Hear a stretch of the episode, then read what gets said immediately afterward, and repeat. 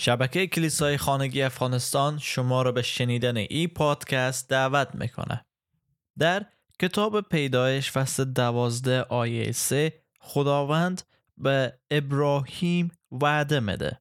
به کسانی که تو را برکت دهند برکت خواهم داد اما به کسانی که تو را لعنت کنند لعنت خواهم کرد و به وسیله تو همه ملت ها را برکت خواهم داد و این وعده ادامه پیدا می‌کنه و در فصل 22 آیه 18 می‌خوانیم که تمام ملت ها از من خواهند خواست. همانطور که نسل تو را برکت دادم نسل آنها را هم برکت هم فقط به خاطر اینکه تو از من اطاعت کردی.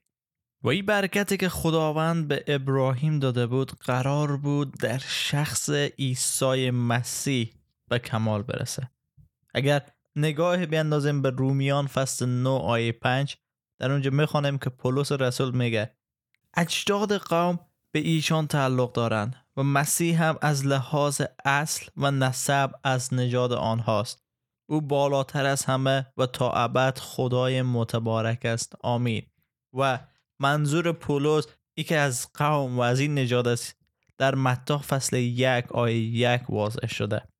شجر نامه عیسی مسیح پسر داوود پسر ابراهیم. در اینجا واضح میشه که عیسی از نسل ابراهیم هسته نه تنها در این شجر نامه بلکه در شجر نامه ای که لوقا برای ما تهیه می‌کنه. و اونجا می‌بینیم که نشان میده عیسی برمیگرده به نسل ابراهیم.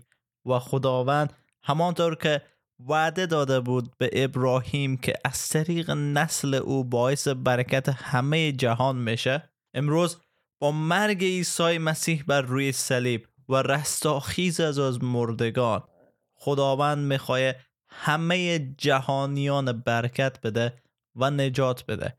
حتی شما حتی من و هر کسی که به اسم عیسی مسیح ایمان بیاره شامل از این برکت